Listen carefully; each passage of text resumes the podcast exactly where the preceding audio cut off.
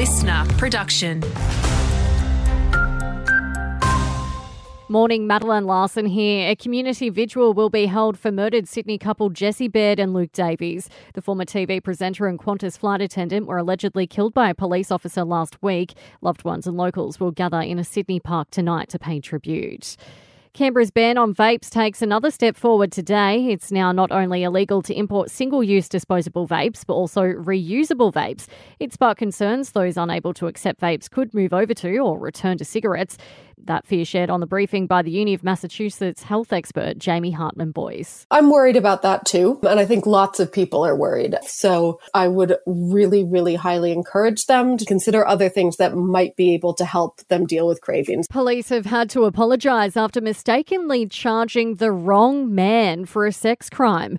The 43 year old immigrant was detained earlier this week over alleged sex and stalking offences in Melbourne, with work now underway to release him after further CC CCTV footage proved he is innocent. He was of a similar appearance to the accused, who remains at large.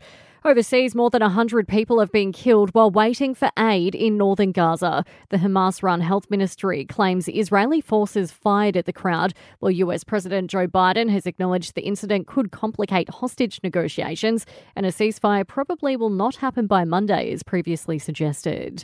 And Tones and I has become the first female artist in the world to get 3 billion streams for one track on Spotify for her hit Dance Monkey.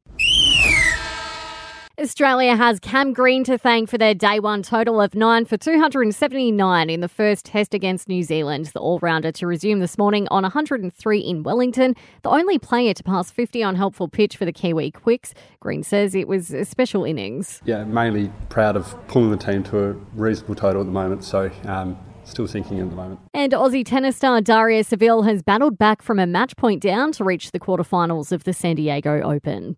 Taking a quick look at weather across the country, partly cloudy in Brisbane, chasing 31, mostly sunny on the Gold Coast and 30. Partly cloudy for Sydney, also reaching 30 degrees. Sunny for Melbourne and 26. Partly cloudy for Hobart, 24 the max. Mostly fine in Adelaide, a top of 29. Sunny for Perth, getting up to 34. Finding the spy who betrayed Australia. Secrets we keep, Nest of Traitors is out now on the LiSTNR app.